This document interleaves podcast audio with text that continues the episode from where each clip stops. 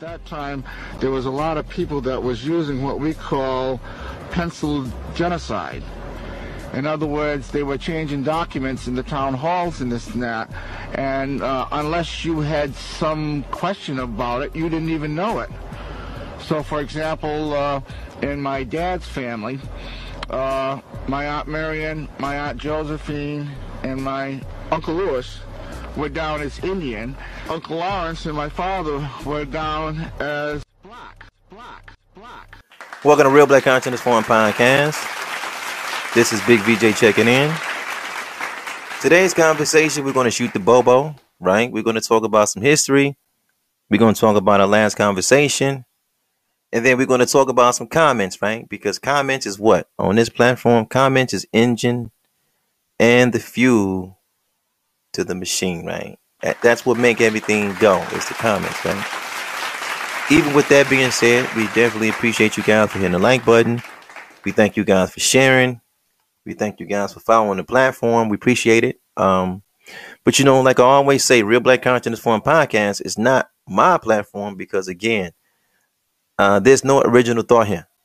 We don't come up with no topics, no anything. We just have conversations, man. And these conversations based on history. And I'm not here to be Mr. Right. I'm not here to know it all. We just talking, right? I'm your brother online, and we just had this conversation. And in the comments, that's where it all goes down. And so I definitely appreciate you guys for making the comments that you do because that what keeps the platform going. Thank you, beloved. We appreciate it, right? So we had a conversation. We talked about the Nigerian comedian Godfrey, how he said he never heard of the Atlantic slave trade until he came to the Americas. Uh, he's from the tribe of Igbo. His family is again is from Nigeria, and they talk about a lot of things and proverbs and all of this and all of that, but they just ain't never came up with no slave trade story. They never heard nothing about no ship. That's what it ultimately came down to, right? So okay, cool. We had that conversation, and uh, we got a lot of great feedback. We definitely thank you guys for that. And um, there's a couple of comments we're going to have a conversation on today, right? I'm going to point something out, and I'm not picking on nobody, right? Because this is not what we do here. But um, we're going to use one of the comments for my brother, right? Our brother uh, Mo Henderson, because see, it's not him as a person, you know. We actually pinned the comment up, right? It's not him as a person because we don't know anybody personally on this platform. We just having a conversation, right? We talk about history, we talk about the village, we talk about politics, we talk about the relationships that we witness that come through our neighborhoods, right? And we just, you know, we talk more about history because this is where we get the best feedback from. And I'm willing to say, you know, you know, Real Black Consciousness Forum podcast, when it comes to history, you know, the comments is like, you know, our people know what they're talking about. So the conversation today with brother uh, Henderson. Now, again, we ain't picking on nobody, but I just want to show you guys uh, what we would call on this platform. It's like a stereotypical thought pattern of the American Negro. Now, I, I don't know brother Henderson background. I'm assuming he's an American Negro, though, right? I'm just assuming. He posted up a comment, and it said that um, he said Godfrey is an American born in Nebraska, the same as President Obama, right? The rapper Wale and millions of first generation Americans who have immigrant parents, he or his parents would not have experienced the transatlantic slave trade the same as anyone alive today. He isn't a historian or a scientist, he's an actor and a comedian. There are first hand accounts of Africans who were born in Africa and transported to the Americas to be slaves during the legal and illegal slave trade. Here are some names. So he gives me a list of names. The brother say Phillis Wheatley, Prince Younger, Anthony Johnson, Equiano. Kind of spelled it wrong, but I knew what he meant. Uh, Esteban Moore, Johnson K. They told of their own stories of being free in Africa and being brought on slave ships to the Americas, right? Okay. Um, that is a powerful post. You know, Brother Henderson, we definitely appreciate you for that. But my response is this, beloved. And again, you know, I'm going into a thought pattern I'm going into a certain type of programming. I'm going into a certain type of thinking that uh, many of our people, right, the American Negro, the Black American, uh, the homegrown Black American, the descendant of the plantation, the ADOS, uh, the foundation of Black America. You know, we got a bunch of titles, right? um, many of us have a certain kind of programming, right? So, so dig this. This is my response to the brother. I say, listen, this is a great post and response because you're the type of brother this podcast is reaching out to. I noticed your response was a list of names of Africans that came to the Americas on ships, right? Everybody you talked about lives in the book. So, if the slave trade story is so accurate, why didn't you use your family's name to prove your point? The book, right? And I'm talking about the devil's work, the devil's information that they give us, said that Phillis Wheatley was born in 1753. You got our records, I see. Then where's your family records from 1753 is what I'm asking. That's the real question. See, when you get that information, I want you guys to holler back. All right. That was one of the response, and it's um the comments is pinned, is posted. We speak back and forth to each other, but I just want to show you like this is what happens when you're having a conversation with the American Negro and they try I understand where they at. I understand where my people is at. We all in the same village. They were told that a slave ship brought them to the Americas. And it just kind of doesn't dawn on our people that no matter who you ask, your grandmama's grandmama, grandmama, your granddad, granddaddy's granddaddy's granddaddy, none of our family lines have an African slave ship that's in our line. It's not there, right? It's just not you by coincidence. When you start to look around, right? When you start to look around and you talk to your co-workers, your neighbors, everybody else from the black community, right? That's American Negroes. That's that's a form of field research. When you start, you know, when you leave church, right? And the service is about to be over, stop pulling some of the members over. Say, hey man, did your grandma ever talk about your grandmama's grandma ever talk about coming off a slave ship? Because it got to be somebody. Got to be somebody. Because the you know the brother he said something that was it was very key. He said those advocates that came over on the legal slave trade, which is that's before 1808, and then he said brothers that came over on the illegal slave trade. That's way after 1808. Now we, the average American Negro, can go back to the 1800s in his genealogy. The average one. That's average. So if we don't, if we can't catch the folks that came in the quote unquote legal slave trade, we surely should have some American Negroes running around here that's able to catch the illegal slave trade, but they can't. No matter what ship you bring us, we can't. None of our people know none of these ships. But I'm, I'm gonna show you something that the brother said though, right? He said Phillis Wheatley is an extraordinary person who lived an extraordinary life. Unlike my family, she made a mark in the history of America. My family is as anonymous as most African descendants. My family bears the name of Europeans that held them as livestock. None of their actual names were preserved. Now, watch this now. He's talking about his family's name is not preserved. We can find out our ancestry through science. What you're saying about the devil is ridiculous. These people are black people, sir. All right. So I don't know what they meant about that. What I said about the devil is ridiculous because, you know, I don't know where he's going with that. And then he said, These people are black people, sir. Okay, okay. Now, now watch this, beloved. Watch this. The brother said that Phillis Wheatley is an extraordinary person. So again, I'm, I'm going to show you the mentality of this is what the American Negro does. He knows good and well, he or she, right? I'm talking about the American Negro, male or female. They know they have no African slave ship story in their family line. So what they do is they go to books and TV series, right? Stuff that come on TV, and then they latch on to these people's stories and they make their story as a validation for their own, if that makes sense. You see what I'm saying? So, in other words, what the brother is saying, because he gave me a list of names, what the American Negro do is, since he can't find it in his line, and these names they jump all over through centuries. You know, they can be 1600 names, 1700 names, 1800 names. He can find these names of these other people, right? when he go to find his family names on he can't find them. So the reasoning now is well, these people did great things. They were extraordinary. So again, he goes to Phillis Wheatley, right? So, all right, we just going to have a conversation. Well, since you brought up Phillis Wheatley, uh, let's talk about Phillis Wheatley, right? Because you this is this is your validation point. This is your this is one of your markers, right? Okay. If we did just a little research on Phillis Wheatley, right? Um, Phillis Wheatley was an author of a first known book of poetry by a black woman published in London in 1773, right? That's her.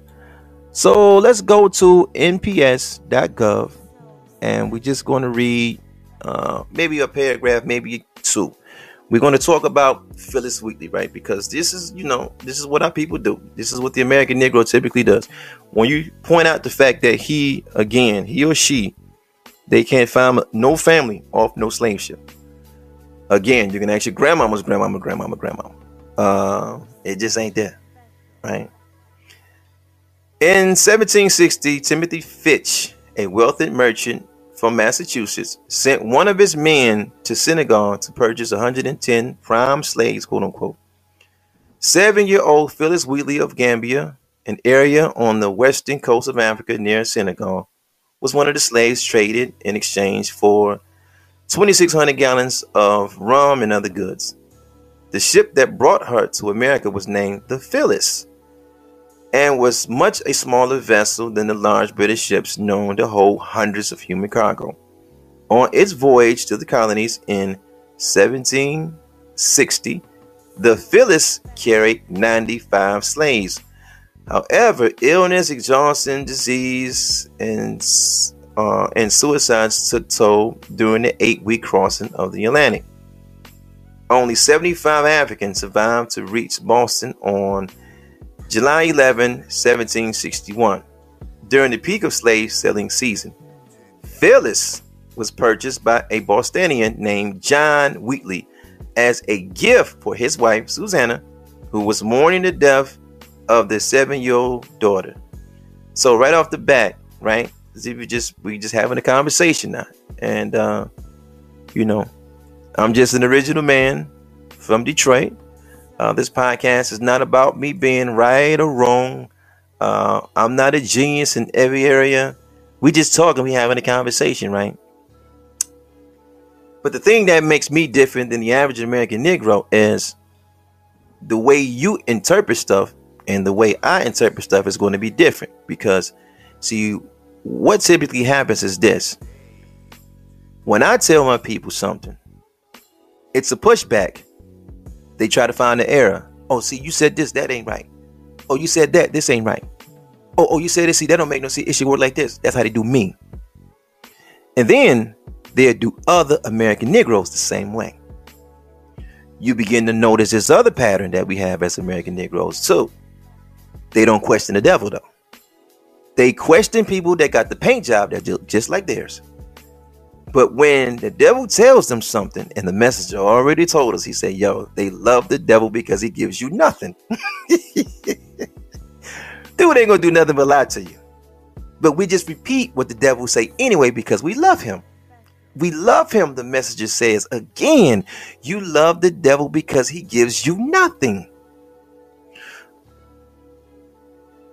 Timothy Finch was sent to go get 110 slaves. He wasn't successful. You only can put 95 slaves on the ship. Now, we're not going to question that because the way they make us seem like they always had an abundance of slaves over there. He went to get 110, he just got 95.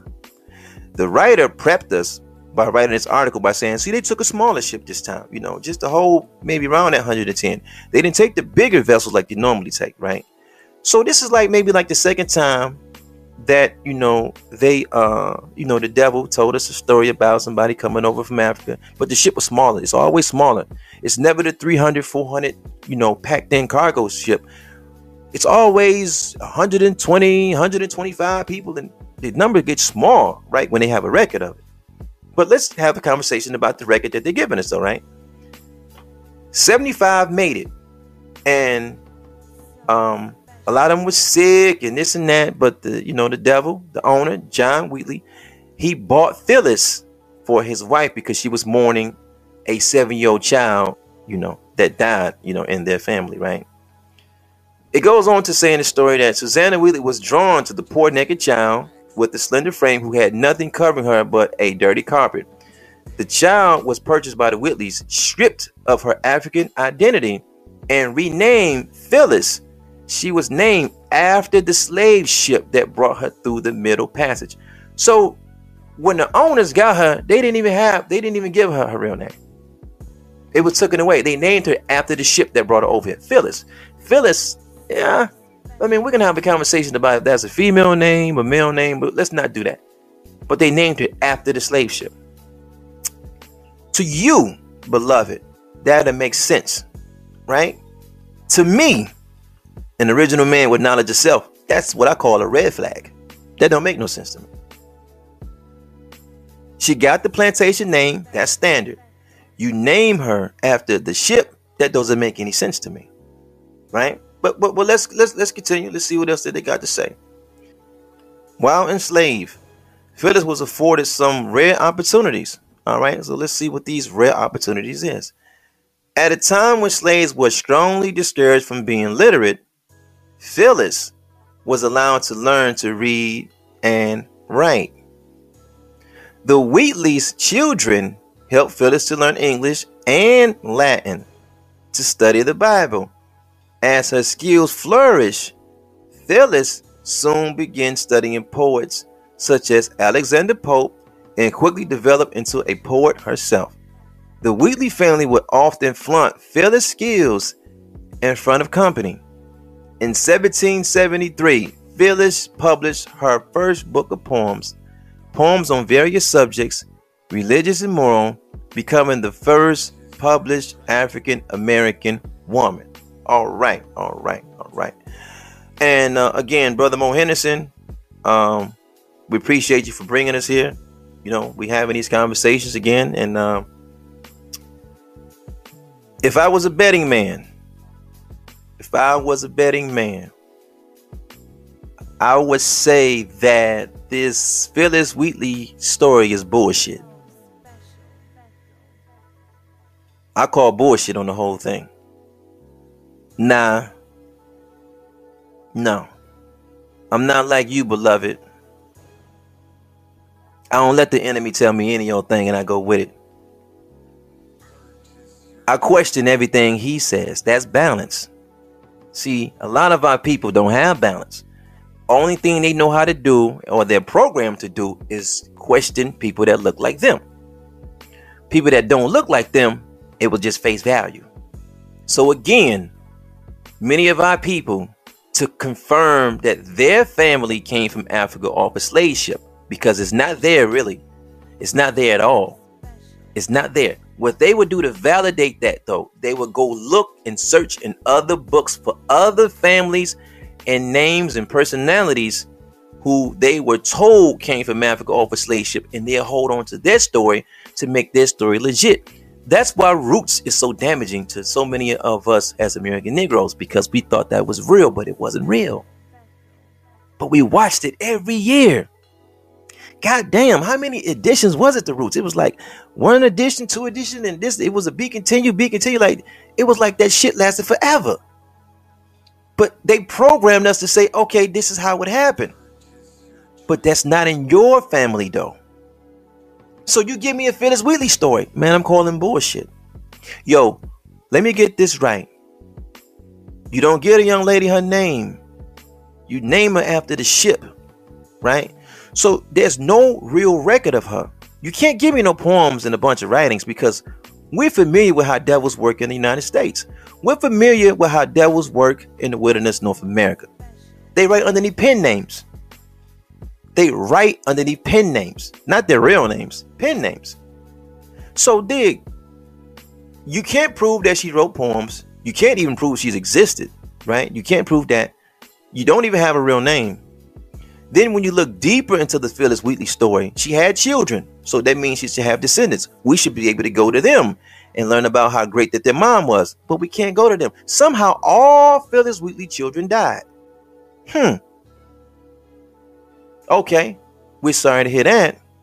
Maybe we can go to Phillis Wheatley grave site. Let's go to her tomb site. Maybe take a look at the bones. Maybe can use it for genetic material. Maybe research it. Maybe we just need to go to the grave site and just pay homage, right? Because she was one of the first or second women to do this and do that, and she's from Africa. But guess what, though? Phillis Wheatley ain't got no grave site. Uh oh. You didn't know that, did you? See, you didn't. You just listen to them devils, right? You just, they gave you some names and you made them name. You made it. Hold on, hold on, hold on. Not just the names. Anything that they tell you, you're gonna make it make sense when it don't make any sense. That's what our people is programmed to do. And then I say you're gonna do it, and we turn right around, and that's what we do. This is a red flag, bro. Now I don't know everything. I could be wrong. I could be wrong. But yo, I'm just like the story don't even make no. Come on, man. Some benevolent devils go get a child. Come on, man. That whole story don't make no. sense. Oh, we taught her how to read Latin and English, and huh? so what story you gonna go with? First you get in, you give me the but like what story? Negroes got to make up their mind because they they confused about, bro. You serious, bro? Let's stop. We are taught that Phillis Wheatley did what? She wrote poems. How many of our people really think that you, you know, we hear the story, we get the name. How many of our people, American Negroes, really went behind what the devil told them and just start reading the poems that Phillis Wheatley wrote? How many of you think? Because we don't really do that. Now, if I would have told you something, I get on this podcast and I say something, bro, I need the link, brother. I need the link. I need to see the source. I need to see the. That's how they do their brother now. I got to see it, brother. You know, you know, this is pseudo. I, I, you, hey, look what you're doing. You, uh, you're cherry picking, brother. You take. That's how they do their own brother. They break down every single thing you tell them as your brother. When the devil tells them, they don't do that. They don't break up the story apart. They don't. Nothing is a red flag to them. They just like, man, this don't make no sense. Everything makes sense when the devil tell you, but the message is told he, they listen. You love the devil because he gives you nothing. Let's take a look at a poem that Phillis Wheatley, the sister that came from Gambia, that was seven years old, and she was sold into slavery. She ended up in Boston. There's no grave site for her anywhere. She had children, but there's no descendants nowhere. All of her children passed away. Let's take a look at the poems that she wrote. Can we do that as a family? Let, us do that. Let's take a look. Uh, there, there's a poem that is allegedly wrote by uh, the Native African, right? That's the, the Native African, Phillis Wheatley. And it's uh, one of the poems is called "On Being Brought from Africa to America," right? Imagine that.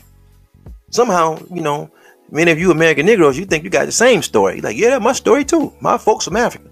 You know, this is my that's the home of my ancestors. I well, which one are your ancestors? You don't know. you know, he don't know. Right? Um, we're gonna have to have a conversation about how colonies are constructed. You know. Cause check this out, you know, now this is the new thing. This is the new thing I'm noticing. I'm like, this gonna make a good conversation too. The new thing is this. When you can't find your family off of a ship, right? Because there ain't no ship.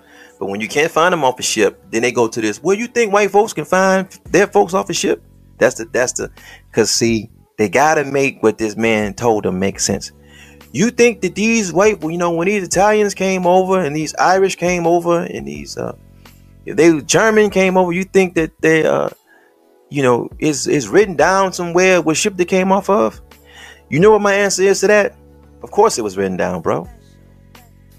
Yeah, everything that, let me tell you something, bro. Those devils wrote every single name down that was in the colony. Because, see, to, it's a state today. There's states today. They were businesses in yesteryear. Virginia is a business, beloved.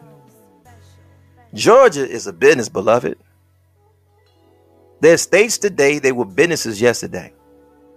When the devil began to take over territory in the wilderness that we call North America, these became colonies.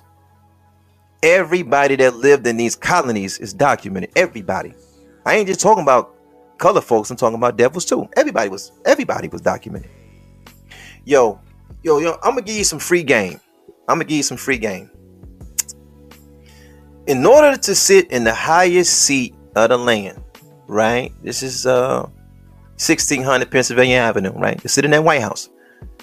You know, there's millions and millions and millions of people that move to America, travel to America, moved in, moved out, lived and died, and all kind of stuff in America, right? But there's a tracking system, and it always, always was, there always will be, right? Let's go back to 1600 Pennsylvania Avenue. If you can't find your history, do me the biggest favor and run for president.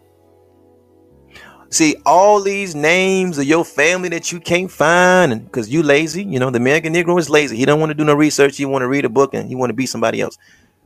All the names of your family that you can't find, that you looking for, that you searching, and you just it look like you drawing a blank. You don't it ain't it odd to you though? Every time somebody go for presidency and they get like they get to the top of those two tickets, their whole bloodline come out all of a sudden. Everything is exposed. They can go all the way back. They can tell you what ship you came off of. They can tell you what country in Europe you came off of. They have the listen. They got the ability to pull all the records out on you. Then, yo, there's a brother from Georgia. His name was Herman Cain. He's an American Negro, right? You know what? When I seen Herman Cain running, and he was gaining some steam, I used to think to myself, I say, they'll never let him get to the top of the ticket because when you get to the top of the ticket, they got to roll your bloodline out now. They got to roll out your bloodline. And I know, you know, well, not just me. Many of us with knowledge of self, we knew like, no, they're not going to do that because that, that ship that they looking for, it ain't going to be there. Herman Cain, peace be upon him. He was a guy, if you can remember, running around with the 999. So, so dig this, beloved. When you start talking about presidency, they put your paint job up. They don't put the American Negro up. They put your paint job up. That's where you get Barack Obama from. They knew his whole bloodline all of a sudden. Now, of course, it's easy to know his dad's line because you know his dad was from Kenya, but his mom, that whole blood, they go, they went all the way back to Europe. Just, just don't think that these just some regular white folk and they just walking around and th- nobody knows nothing and everybody forgot. No, no, no. You don't know. They know. It's always a record. You're too lazy enough to go get the record. Just say, hey man, I'm lazy. I don't feel like doing it. I want to be African. Just go with that. I'm cool with that. Don't play this game like everything turns invisible. Like I don't know nothing. Right, start running for political office then. You ain't got to look. They'll find it for you. They'll show you where you came from. you ain't got to look no more. They're gonna find it for you. But I was looking at Herman Cain, beloved peace be upon him. He's no longer here. Great businessman. He was a he's a conservative, right? And I knew. I said, man, they not gonna let him get to the top of the ticket. Not because he won't make a good president, because he that bloodline gonna have to fall out. The, it's gonna have to. It ain't gonna fall out the sky somewhere. it's gonna shock a lot of folks. It ain't gonna shock me because I already know. No, that they're not. Oh, he was from here. His uh, we we looked up, and the president. This is the first president who went back. They were former slaves. His family is from Gambia or Ghana or Senegal. No, that's not gonna happen. He was his family line gonna always be here. They not ready to let that come on and happen. They making too much money off you Negroes thinking you from Africa. Man, they got a whole African American Studies program. Look, every inner city school, they got African American history, African American history books. You know, it's big money in telling these American Negroes they from somewhere else. You know, they got um, yo, they got all these schools and books, and they got uh, what do they call that? It's another name. Uh, not the clothing, but they merch. They got all this merchandise and African man stuff, and man, they making it's multi-million dollars into that. So listen, check it out. if I start telling you you African, I make money. If I start telling you you're indigenous, shit, I lose money. Cause now you coming to me, you coming to the government with a different kind of swagger. and I'm like, well, wait a minute, if this plan, you know, because now you, you check this out. I'm gonna just leave you with this, and then we're gonna talk about Phillis Wheatley. Then we're gonna go. I'm gonna leave you with this though. What should do it for the average American Negro? When you go back in history, I just want you guys to do me a big favor. Don't look for the slave ship because it's not gonna be there, right? I want you to do something else for me. I want you to go and go to your family uh, prior to 1860. That's all I want you to do. Prior to 1860, between 1860 and 1866, there was a lot of paperwork being shuffled. You know, you get the Civil War, and they supposedly freed a lot of the American Negroes with the Emancipation Proclamation. They got the Confiscation Act and all this and all that. All that is cool. When you go back before 1860, though, and you start finding your family, you're gonna see something very ironic. You're gonna see, damn, you're gonna start asking, like, how come my granddaddy owned 30 acres over here? Man, my grandmama owned 30 acres? How? Because remember, 1860 is the mark. All y'all supposed to have been enslaved before then now. But when you start going back to the 1820s, you say, damn, how did he own this property and that property? And then I, what happened to then you're gonna have to what happens to all the property then? Then you have to exit. Well, how did they get the property? Then you know the, the devil gonna come along and say, Yeah, see, brother, what happened, man? You know, uh, when the master died, you know, he left you some of the, you know, he left y'all the plantation. He left you some land in the wheel. He left it to you. He left you your freedom papers. Now, y'all Negroes been working in every warehouse in America. Y'all been driving high lows for these people, or forklifts. We they say forklifts down south. We say high lows in Detroit. Y'all been operating pallet jacks for these folks, and y'all been keeping his inventory, and y'all been working for all the supply company and all the supermarkets, and you know whatever he make up, you work at. And you didn't see owners come, lose their company, die, everything. He ain't never will none of the company to nobody that worked for him. It just ain't never happened. He ain't never dropped dead the owner and left you some of the money. But in your mind, back in the 1800s, when he was one of the most wicked devils of the planet at that point, he left you land and all of this. Even though he had children, he left land and this and all that, and that's how your people got their start. Huh? That makes sense to you, beloved? Yeah, of course it makes sense to you. He told you. You're programmed to believe everything he says. He told you that. Just never done. Damn, this wasn't even before the Civil War. How, how people get all this property? You just never ask yourself that. Why? I don't know. Maybe you need to, but you don't even look back that far. Yo, maybe that's a different story for a different day. One of the poems that was written supposedly by Phillis Wheatley is uh, on being brought from Africa to America. Now, this is a few, this is a double banger here. This is a real big goddamn red flag to me, bro. This is what you brought. You came over through the middle passage and you suffered and you were skinny and you was near death and this and that and illness and all this and all that. And when you wrote on you coming from Africa to America, this is what you wrote. Twist mercy brought me from my pagan land, huh? Taught me my benighted soul, your black, that means black, your your black soul to understand. That there's a God and there's a savior too. Once our redemption never sought nor knew. Some view our sable race with a scornful eye. Their color is a diabolical dye. Remember, Christians, Negroes black as Cain. Why Cain, beloved? May be refined, enjoying the angelic train. This whole poem is just talking about how black skin, black life ain't worth a goddamn and being saved and you know and being coming to america the devil saved us and saved our soul and we on an angelic train. He refined us and cleaned us up. I's a, I's a lover boss I's a, I's a boss and took care of us. Put it out and said the sister wrote this. Who believed it? Nobody's going to believe this shit but the american negro man nobody's going to believe none of this shit but the american negro We got to wake up, beloved. We got to wake up. Man, I can just scroll down here and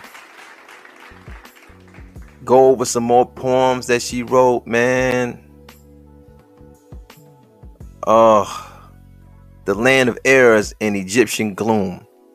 Wow. This is some dark shit.